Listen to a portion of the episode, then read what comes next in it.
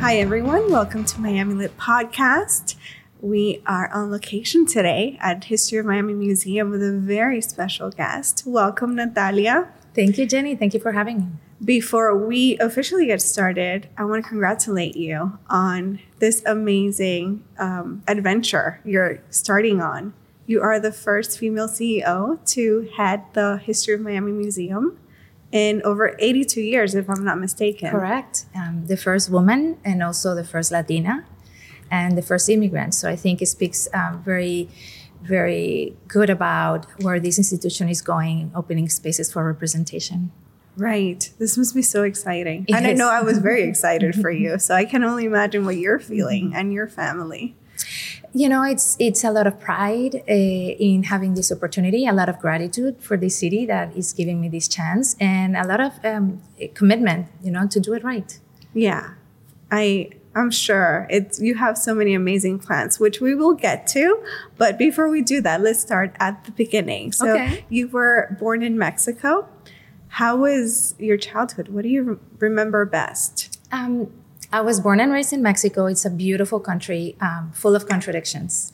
And the same way that you have this love and pride of your um, pre-Hispanic roots, for example, and your indigenous traditions, is also there's a lot of discrimination against our indigenous communities. And the same way that you have one of the most uh, rich natural habitats and resources, you have some of the worst um, wealth disparities. And so I grew up in that contrast, um, and also in my personal life, having that pr- contrast. I grew up in a family that you would consider perhaps upper, upper middle class with access to arts, culture, travel, education.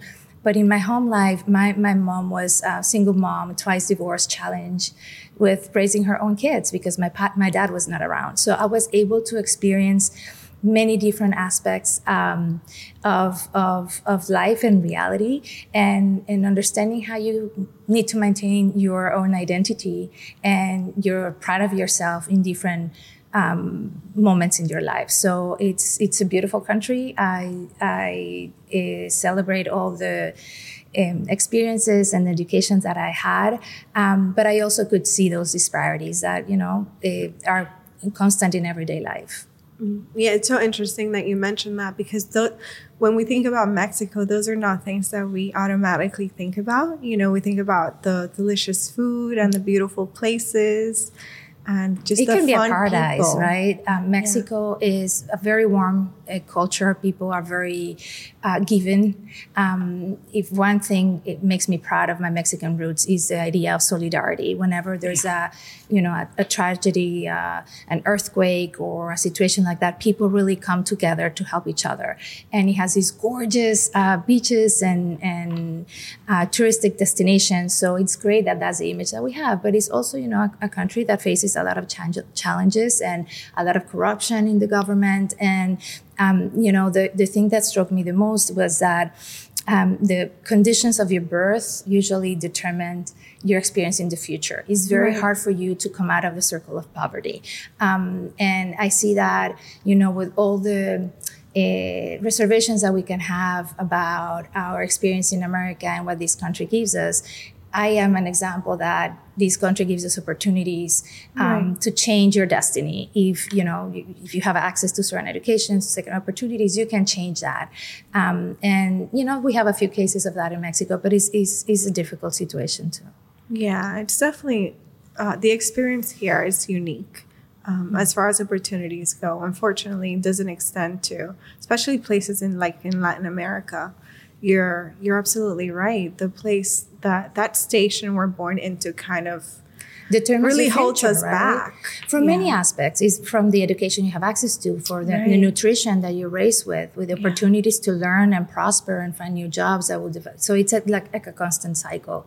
Yeah. And it, you know, it's, it's not unique of Mexico. That happens in a lot of our countries in Latin Yeah, America. It definitely happens in mine. you know, um, speaking of nutrition, kids in Cuba, I think at seven, they are no longer allowed to have milk. Not allowed. They're not given milk. Um, and just things like that. Their nutrition is not well looked after. So it's those are just little details that you don't think play a part, but they definitely do. Right. And and sometimes when you're living it, it since it's part of the reality, maybe you don't think about it and you Right. don't question. You know, in Mexico, um, they don't. They at least before I left, they didn't have the type of conversations we have here about Mm. race and social justice. Um, although there is a big movement to celebrate and support indigenous communities, Right. um, in the other hand, there's a lot of discrimination against uh, people that look indigenous. So, you know, um, in a way, I am a Latina that was benefit from white privilege. For example, if I look, if I go somewhere, or if you look at me, I you might not think. I'm, you know, people tell me all the time, you don't look Mexican. Right. you know, and um, you know, I do have an accent, and I've had my own experiences of discrimination because of my accent or because I'm a woman. But I also know, as a Mexican, how privileged I was with my uh, with my upbringing. That's so interesting. Um, and talking about uh, Miami, we kind of sprinkled in there how blessed we are to live in a country where opportunities are so open. Um, what was that transition like for you from Mexico to Miami? Um, well, it was phenomenal. I never thought I was going to move here and make a life here. Um, I was working in Mexico in a public image agency, and you know, with these al- al- already these, uh, I call it the bug that bit me of the journalist of you know seeing uh, things that were not fair and making being uncomfortable that there were some voices that needed to be risen and it was not happening. So I wanted to study journalism. Um, at the time, there was already a lot of censorship in, in media and the press, and it was also not safe. So especially for particularly for, for female journalists. So looking about my options, I was able to um, to earn a, a scholarship um, and to attend uh, to a university in the U.S. I originally wanted to go to Spain because of the language, but then I figured, well, Miami is the closest thing that we have to the United States, and it's going to be okay that I don't speak the language well. So it was a big transition in the sense that um, it was the first time that I was alone. I didn't have any family or friends or connections. I didn't know anyone. Um, my English was not as good. I would sit at the front of the class and record the whole lecture and then go back to, to the to the house and just write it down and with my dictionary to make sure I, I could catch up. Um, but it was also a, a city that welcomed me with open arms. You know, it was okay if I had an accent. It was okay if I was Latina. Right. Um, it was not against me. It was uh, part of what made me um, another uh, resource in this community. And I think that one of the things that really made me fall in love with Miami is that it's it's a city that is built with people that might be very different in backgrounds. Um, but we're similar in courage and entrepreneurial spirit, right? We we all come here, whether we were displaced out of our homes or with hope for a better future. Um, it takes courage Yeah. to leave everything this behind and start over in a new land in a new culture. And this this city gives you the opportunity to do that and to flourish and to grow and, and, and become productive and give back. Right. Yeah. I mean, I think obviously I'm biased, but I think this is the best city in the world. I would Um, agree with that. yeah, it's just so special. The fact that you have all these different kinds of people from all different walks of life just coming together. And like you said, uh, seeking that opportunity. And it doesn't matter if, if you have an accent or wherever it is that we you're look different, from. or Yeah, you know, we, we choose to love someone Right. that looks different. It's just a, a matter of um, having a chance to to Yeah. to be creative and and and to build a better life for you and your family. Do you remember like your first day in the city? Do you remember that? What was the mo the thing that made the most impact? That's a good question. Um, Miami was not new to me. I had come a couple of times with my grandparents, with my mom, to go to Disneyland. Right. uh, to Disney World. I mean, um, and so I was I was familiar with the city as a tourist. I think what struck to me was um, what I needed to do for the everyday life. Like I, I couldn't, for example, uh, load the gas, the car in the in the gas because I was using the diesel thing instead of the gas. And I didn't know what to do and I couldn't you know I didn't understand the this signage and just understanding that you have to figure it out. Um, and someone came and helped me out and so I think that it was that moment of both incredible freedom having come from a very traditional co- family very traditional community Right. uh, to all of a sudden understand that I was responsible for my destiny and it was only me and I had to figure it Yeah. out. So I think I don't know if it was that first day, but that's that moment when I realized, well, so they hit you. it's it's on you. If you wanna be successful, if you wanna be happy, it's on you. That's very and it, that's very exciting, but also very scary. It is scary. Yeah, because it's all you. There's no one You to, cannot blame anymore blame anyone, you know? Exactly. That's um I can't imagine what that would feel like. Just going to a new city and all by yourself and just having to learn everything. But I'm glad that that you did. And I'm glad you chose Miami and not Spain. Although we love Spain, no no issues with that. Um do you remember the first time you came to the History of Miami Museum? Oh, it was many years ago. I think I came perhaps 15 years ago. Um, but then again, many times with my children. So I think it, it and, and that happened to me also since I was living in Mexico and also while I'm here. Sometimes you don't um, take advantage of your own resources and of your own treasures until someone else comes visit. Like i don't I, I used to not come to history miami or or go to the freedom tower or go to south beach unless i had a friend visiting right? Uh, but once you become a mom that changes. There's this um, urge to share part of your story and your heritage with them. So i've, I've used this space as a way to show them um, some of the things that made me fall in love with miami. Yeah. That what's your favorite part about the the museum's mission? Oh, it, that's a difficult question, Jenny, because I think this museum has so much potential. It's not only about collecting, preserving, and telling the stories that have created the city that we live and enjoy today. It's also about the people that make those stories. So every artifact tells a story, and the the opportunity that History Miami has to build bridges um, of understanding, as we're saying, you know, with this community that is so diverse, um, many of us are are immigrants or are transplants or are newcomers, and the opportunity to create a shared heritage and to build a sense of place and of belonging um, and of bringing context by looking back at this his, uh, city's history and make better decisions about the future. What is the city we want to build? What is the, ci- the city that we deserve where everybody feels um, that is a part of it? So um, I really love how History Miami has focused on opening spaces of, of, of representation and making sure that anyone feels welcome and feels like their story is also part of this museum. Yeah, I it's everything you said is so spot on for me as as a, a visitor to the museum because all of that just comes across in what you guys have done and what I'm sure you're going to even amplify much more.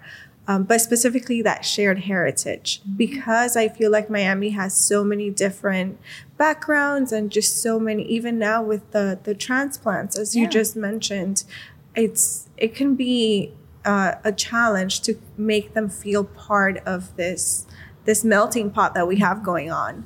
Well, but that's part of what Miami is about, Yeah. right? It has always been a city a that mixes Yeah. newcomers with immigrants, with people that, you know, might have been here for generations or families that have been here for many, many, many generations. But the original one was also a newcomer. And it's, it's a city where visionaries come with these great ideas, with many booms, many busts, unfortunately.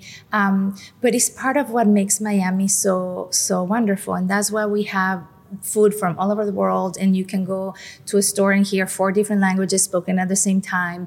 Um, you can see multi-racial multi-ethnic multi-religious families. And and but i think that's a, that's a constant work that has to happen um, eh, all the time in which sense in which that you know sometimes we can fall when you're new especially to a city you can fall to staying within your kind you know the people you already know your communities. And part of what we're doing here is say let's celebrate each other's differences and let's build bridges and and let's understand that we have a shared part. This is a city we all live in. This is a city that needs to be um, you know needs to inspi- aspire to be welcoming for everybody what is that shared connection that uh, that allows us to to um, dream of a of a city that is something our children deserve um, and that you know you do through the arts you do through culture it's how you can connect through your shared humanity really Absolutely.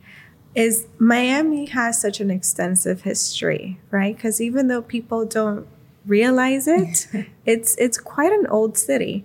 Um, you know, not as old as maybe others in the country, but we have a couple years under our belt.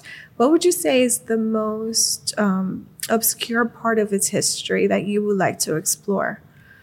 Hmm. Well, you know, obscure uh, obscure is an interesting word. Um, I think Miami has um, a lot of difficult stories that that need to be told.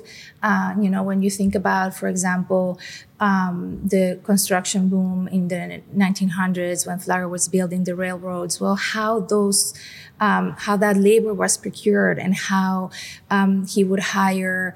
Um, a, the services, the labor of imprisoned black men, um, or how immigrants from the Bahamas or people from other states will come and, and build that in a pay in, in, in work conditions that were not um, yeah. humane.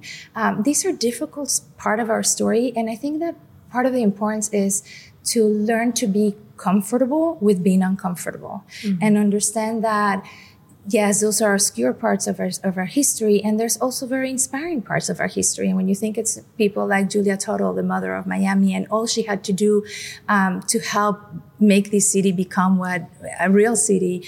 Um, and not only after she gave a lot of her property for the development of the city, all the work that she did after, you know, opening this, the, the, the uh, different businesses that she opened and the hotel before the Palm Hotel, the Royal Palm Hotel. So when you see those particular stories, I think there's many individual stories that can be told to help us in, in, inspire to to Definitely. to do more but also recognize the mistakes that we have made and and be more humble and and and and build trust and build community from that right yeah there's there's so much of that part that time frame that really I agree with you needs to be explored a lot more, especially in school. So I think uh, a setting like this, like the museum, is such a, a good way to spark those conversations.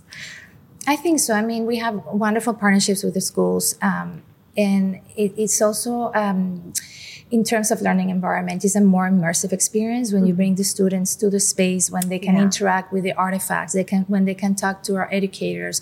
Those artifacts that would otherwise be just standing in a shell comes to life. And and there's something that connects with that action and that listening and that participatory experience in the museum can you cannot replicate in the classroom setting. I mean we also provide a lot of support for the classroom but i think um, you can see the reaction on the children and and and how that when that moment connects with that light bulb goes on it's just it's just so fantastic. Yeah i always feel like um, a library and a museum are the true backbones of a city.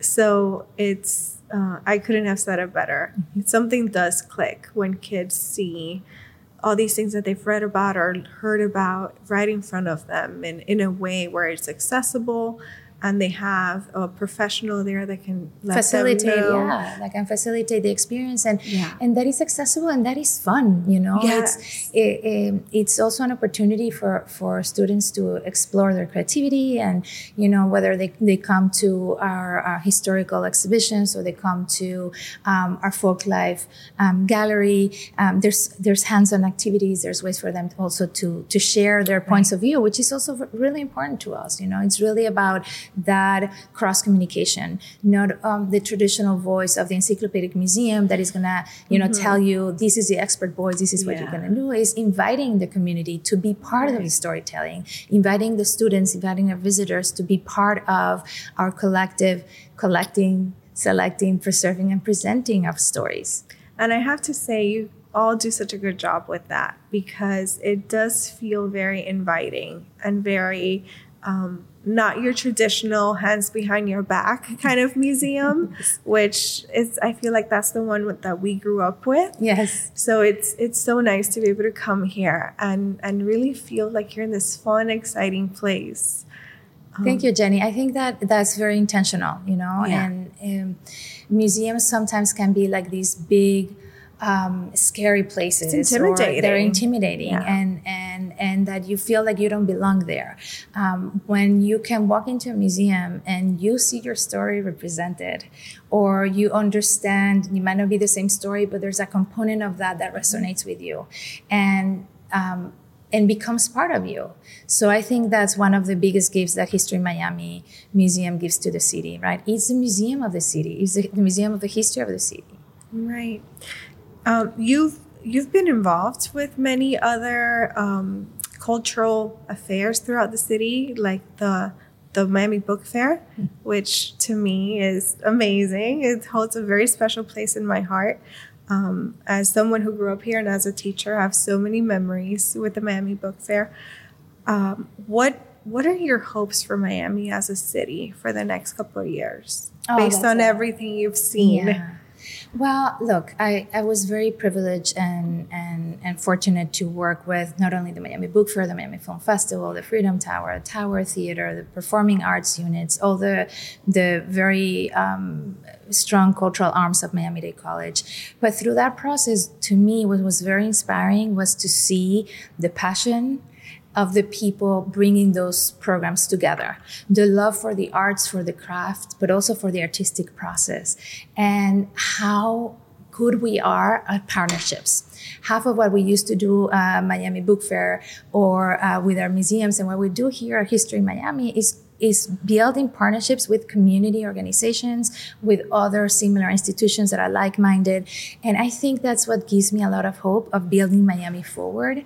I think we're in a moment when I came to Miami over 20 years ago, there were a few museums, but I was able to witness the renaissance that we have had. These, yeah. from the arts to PAM to Frost to all the, the private uh, collector museums in Allapattah, the good and the bad, right? Mm-hmm. The, the, beautiful of having this vibrant, rich city uh, that celebrates and produces art, as well as the difficult realities of gentrification and how Miami is looking forward. So I think I am very positive and optimistic about the future. I think Miami um, is becoming a leader and a transcender setter in in all, cult, all culture and arts uh, experiences. Um, then I hope that we also do it with um, a mind for resiliency, for protecting our environment, to making sure that everybody has an opportunity to participate on, the, on this renaissance and, and, making sure that there's a democratization of the arts, that, you know, there's an, uh, there's a way in which anyone can have an opportunity to practice, but also to enjoy the artistic experiences and and and consume it in different ways. The the word renaissance that you use is so perfect because Miami does feel like it's had a an arts renaissance in the last couple of years.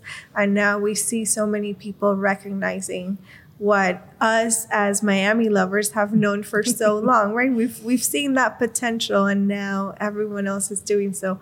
Why do you think that um, all of a sudden, or what feels like all of a sudden, now Miami has the spotlight? Uh, that's a good question. I don't know why Miami has a spotlight. I don't think this is all of a sudden. I think this is decades in the making, right? Uh, History of Miami has existed for 82 years. Yes. Miami Book Fair is going to turn 40 soon. Um, Live Arts Miami, Cultura del Lobo was founded 30 years ago. So these institutions began really doing the groundwork for decades. I think the boom has been and in the proliferation of different organizations of, of different scales, you know, the big museums, the small museums, the grassroots programs. And I think the difference is that there's a recognition now of how that enhances the quality of living.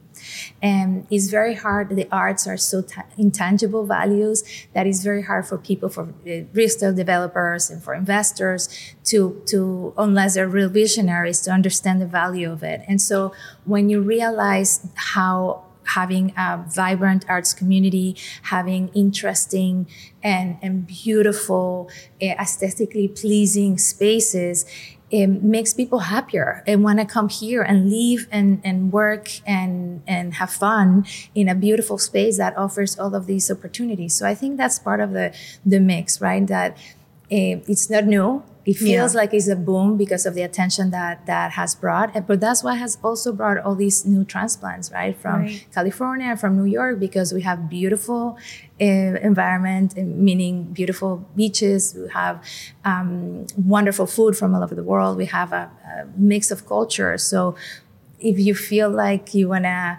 um, listen to music from a particular country or have a taste of food from around the world, you have everything here and world class artistic experience, really, that you could compare to any big city in the world. That's you. It makes so much sense to hear you say that, and uh, it does feel sudden. But you're right. It's it's not. It's been a long time in the making, and we're just happy that now everyone else gets to to see it and enjoy it for what it is. Uh, so you, along with the museum, are both making history. What would you say is uh, your biggest goal now? Ah, my biggest goal. I think um, my, my biggest goal is twofold. I think the museum is is doing now a very incredible job uh, with the type of programs that we're presenting, the exhibitions that we're presenting, um, and and the engagement that we have with the community. So I want to continue amplifying that and supporting that work, but also start envisioning our new home um, and how we can find many different ways to tell different stories, taking advantage of the extraordinary collection that we have, but also utilizing and leveraging new technologies that would allow us to make these experiences more interactive, more immersive. So, so we can also eliminate barriers of participation through technology. So I think those are if you say what is my goal more important now is to continue to to bringing attention and awareness and traffic to our current home but also re-envision what this next stage of the museum will be a museum that responds to the expectations of a sophisticated city like miami it should have a museum that responds to that um, and um, this is a very exciting time for me um, and um, and it's really an opportunity to dream, right? To reimagine what what we think this could be.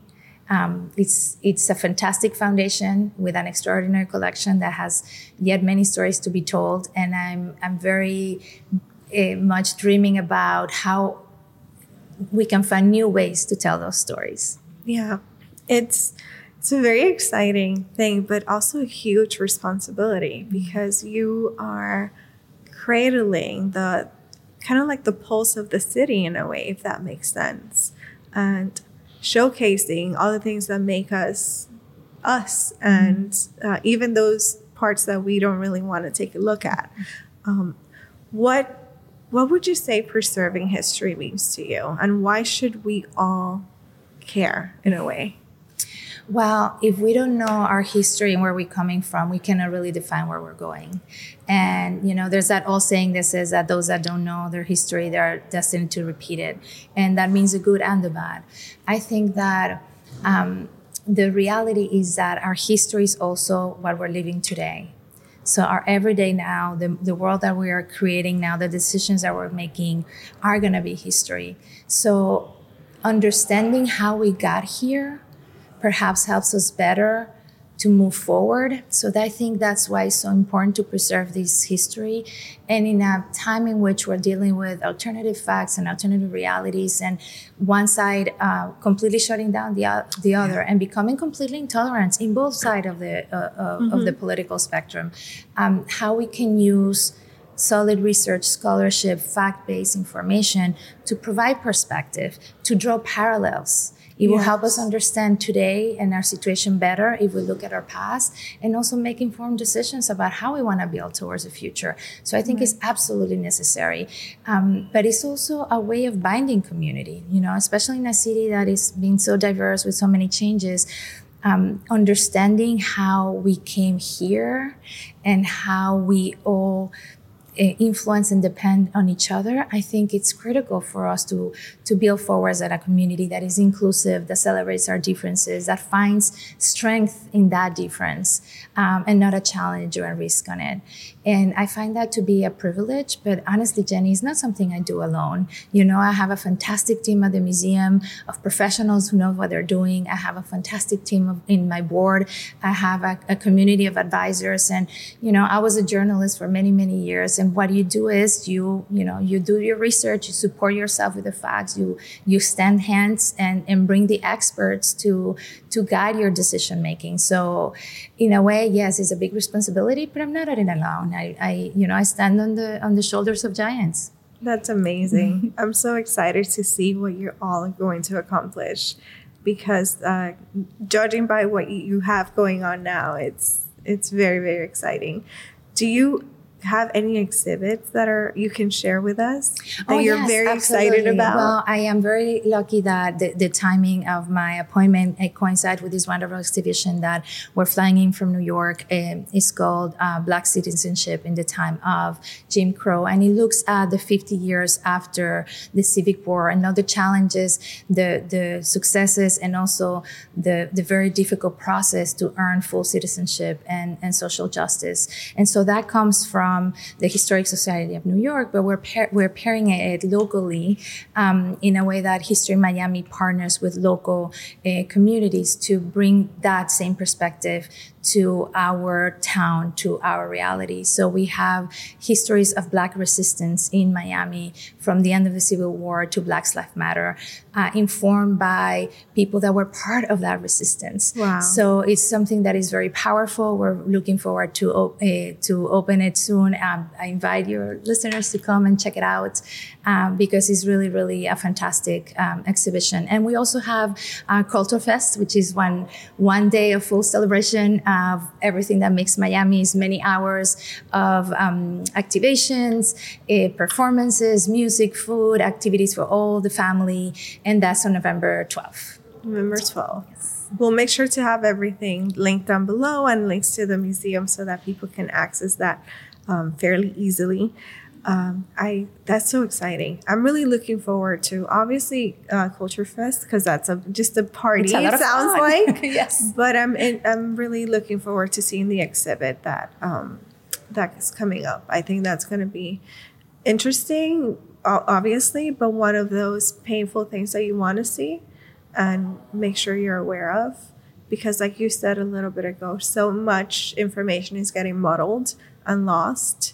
So it's um, well, and it's I necessary. think it's also important. Yeah, it's not only important eh, and necessary. It's also allows us to create context, right? To understand mm-hmm. why um, situations are today the way they are. If we don't look right. at that and we don't learn from that, like, then how, how can we, we expect here? to get better too, right? So how do we get here, and how do we make sure that we build forward together in a positive way, you know, upwards and not backwards? Yes, that's such a great outlook to have. I love that. So we are a literary podcast, so I have to ask you about um, your favorite book. What's the one book that you would recommend our our listeners? Oh my God, that's a tough question that I would recommend because, you know, I've had favorites over life that I read a couple times, like Crime and Punishment or In Search, of, uh, I was going to say in French, looking for the temps perdu, In Search of the Lost Time. Uh, but there's one book that I read when I was coming on age, almost a kid. I think I was 11 or 12. And then I, let it, I read it in my 30s. And then every time I, I had a different, um, take on it, and it's uh, the Little Prince, El Principito, um, uh, Le Oh Petit Prince, and it's you know it's such a simple book, and in a way so deep too about the human existence and love and letting go.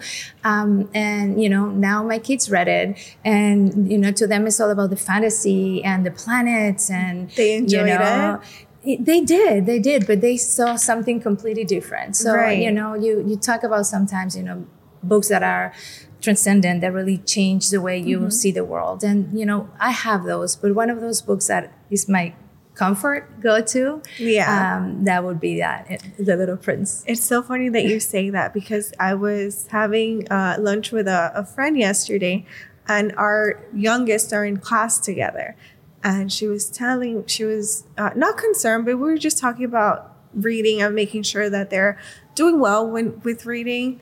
And she said, you know, he doesn't want to read. And I said, well, mm. you need to make sure that he's reading for fun. What are you guys reading? And she said, El Principito. I'm like, I don't think a seven year old Yeah, can no, really. so. So, maybe I'm I need to rethink Well- my opinion. Well, I'm lucky because my kids are readers. Um, Yeah. I, you know, I have not influenced it that much. Yes, I would bring them to the book fair, and I will always, you know, you meet your author, um, Right. but they're readers, and um, they, you know, they enjoy it, and we have different conversations about it. But Yeah. with them right now, they're all about um, the mythology. So all the books about the Percy Jackson. the Percy book. Series and all of that. That's all about whether fun, you know, it's fun and it also Yeah. talks about themes that they care about.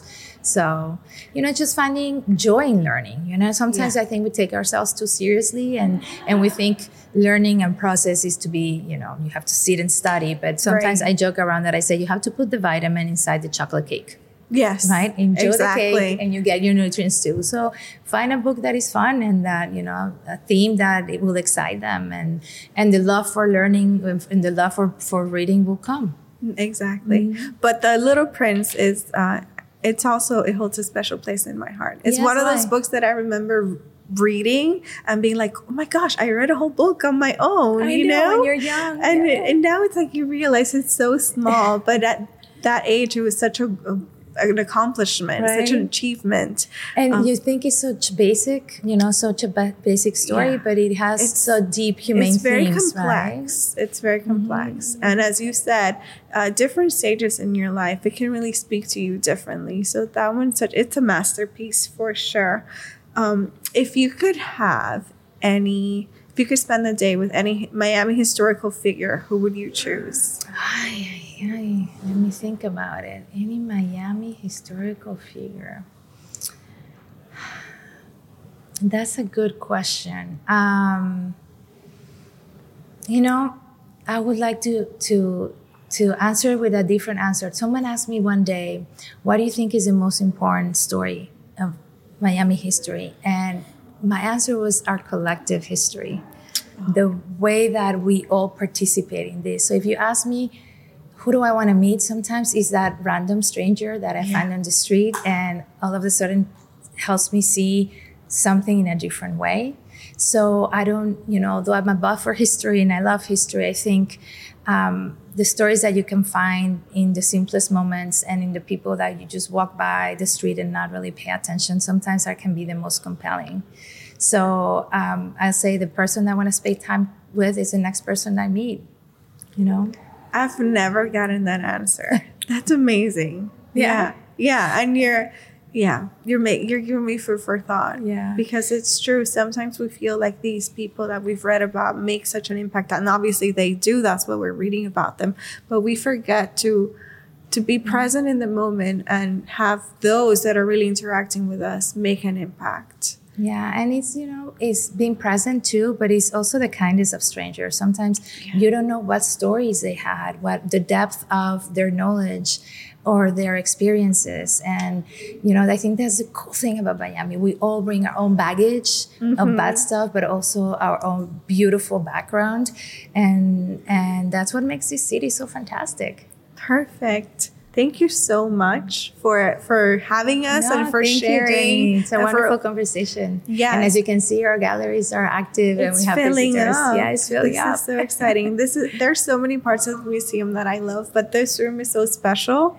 I don't know. I don't know if it's the colors Well, or you know, it's it's this is the room, the Folk Life Gallery is the room that celebrates everything about Miami. So Yeah. you might have a different surprise each time, you know, from a banjo to a little um, stuffed that is wearing a guayabera to la caja china, you know, from uh, Peruvian uh, music and instruments. So it's it's a little bit of, of all of us, right? Yeah. And and what makes us fun and wonderful and and a community.